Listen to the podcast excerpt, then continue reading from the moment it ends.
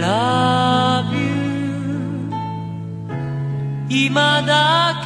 我们来讲台湾菜我不知道我说台湾菜是一个菜系嗯很多人相不相信或者说是否存疑它就类似于澳洲菜它把台湾菜就相当于中餐当中的澳洲菜是这么一个感觉。因为澳洲本身也没有菜系都是移民嘛。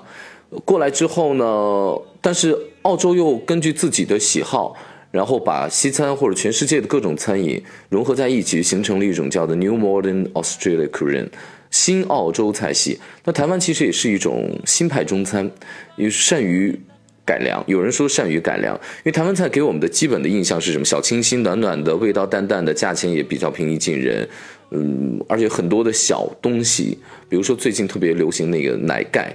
奶盖茶，然后在三里屯排长队的那叫喜茶的那个网红店，其实在台湾他们说还有一个叫丧茶，就是说你生下来就输在起跑线，就说各种丧的话，是一种毒鸡汤，同时也在鼓励人。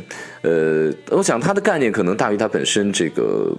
呃，味道吧，它可能也不难喝，因为难喝的话不会有那么多人，不难喝。但是我相信它的整个给人的气氛会比本身的这个，或者说本身给的外围的气氛会给这个产品加分，是这样的感觉。再说一下，就是台湾菜的风格，你比如说我们在千年前在开封府就已经有了灌汤包了，对不对？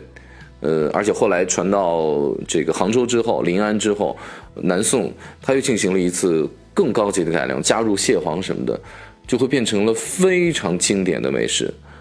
那现在米其林的包子，全世界米其林的包子叫鼎泰丰，它是台湾的啊。包括有一回我在看节目，我看到窦文涛在讲，他说他吃出了生理反应的烤鸭不是在北京，是在台湾的宜兰。他特意强调了台湾人非常擅长改良。会在想，哎。如果说我们在一个旅游区，然后抓随便抓一拼一桌人吃饭，然后给大家一本菜单，只能点一个菜哦，最终这个菜品的味道会是什么呢？这个问题在全国全中国任何地方都比较难去解决，但是在宝岛台湾就比较容易解决，因为它本身的菜品就具备很多人都吃得惯，哪里人都吃得出熟悉的味道这样的特质。给大家讲一个故事，在三年前呢，我在录健康之路，我那天进了化妆间，我说句台湾四物汤，然后呢，季玉华季姐就告诉我说，哎，哎，真是美食家，你鼻子好灵哦。但是为什么是台湾四物汤呢？它是咱们中国全中国都非常老的一个方子哦，很经典了。对了，因为我之前在一家台湾餐厅里面吃过这个四物汤飞雪鸡，然后我就觉得。哦，刻在脑子里的印象就是这个。其实它是一个很经典的方子，顺口就说出来了，而且那个味道非常平静，进行了一些清淡的改良。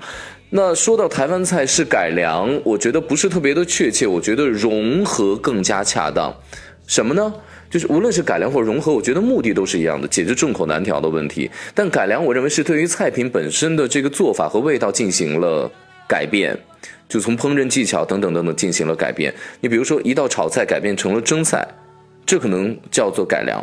但是如果说融合的话是什么？就是在原菜品的基础上，比如说烤鸭，台湾宜兰的那烤鸭，它可能还是烤鸭的原来的形态，但是它会在调味料上，或者说在烤制的本身的这个时间，或者外面刷的这个水，里面灌的汤，会有一些改变。那这样的改变，我觉得叫融合。让很多的味道调和在一起，最终融合成它的一个形态的话，我认为用融合更恰当一点点。还有一个就是你像台湾的牛肉面啊，它是独树一帜的。其实每个人的家乡都有一碗这个台湾牛肉面。呃，有一些历史渊源给大家来普及啊。一九四九年的时候，大批的大陆的这个外省人然后进入台湾了哈，天南海北的人都住在那个眷村。或者宝岛一村那个那个戏，大家之前看过，叫伟忠哥啊，包括小 S 呀这些，康永哥他们都是这个时间段过，后来家里面人过去的啊。呃，你想想看，如果在午餐时间的时候呢，五湖四海的人，然后我们今天中午下班了，说好我们要吃一碗面，然后大家一会要选择哪一家餐厅去吃什么样的一碗面呢？四川人可能想吃辣，上海人可能想吃甜，那怎么解决这众口难调的问题？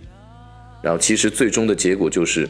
有这么一碗面，会让哪里的人，无论上海的、四川的、山东的、北京的、福建的哪里人，都会吃出一点熟悉的味道。这就是台湾菜它的味型的发展的过程，大概就是这样的。像酸甜苦辣咸五味杂陈，一碗台湾牛肉面，四川人可以吃出一点辛辣，山东人能吃出一点咸鲜，江南人喜欢吃的甜口，在这碗面里面也能找得见。像我之前有去过一个台湾的这个，真的是台湾老板在北京开的餐厅啊，他就是卖面。我们就聊到了这个味道最关键的点在哪里？这碗台湾牛肉面，他告诉我就在甜。我就说，那为什么五味当中甜会在这个面里面显得那么突出呢？他说，台湾牛肉面其实就是一碗相思面，因为当年他们过去的时候，祖祖辈辈都会觉得说，我们将来还要回来，结果想家的时候就吃一碗面。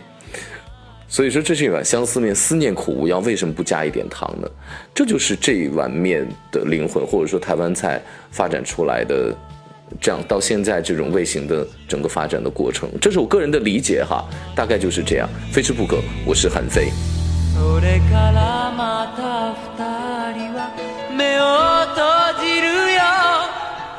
悲しい歌に愛がしらけて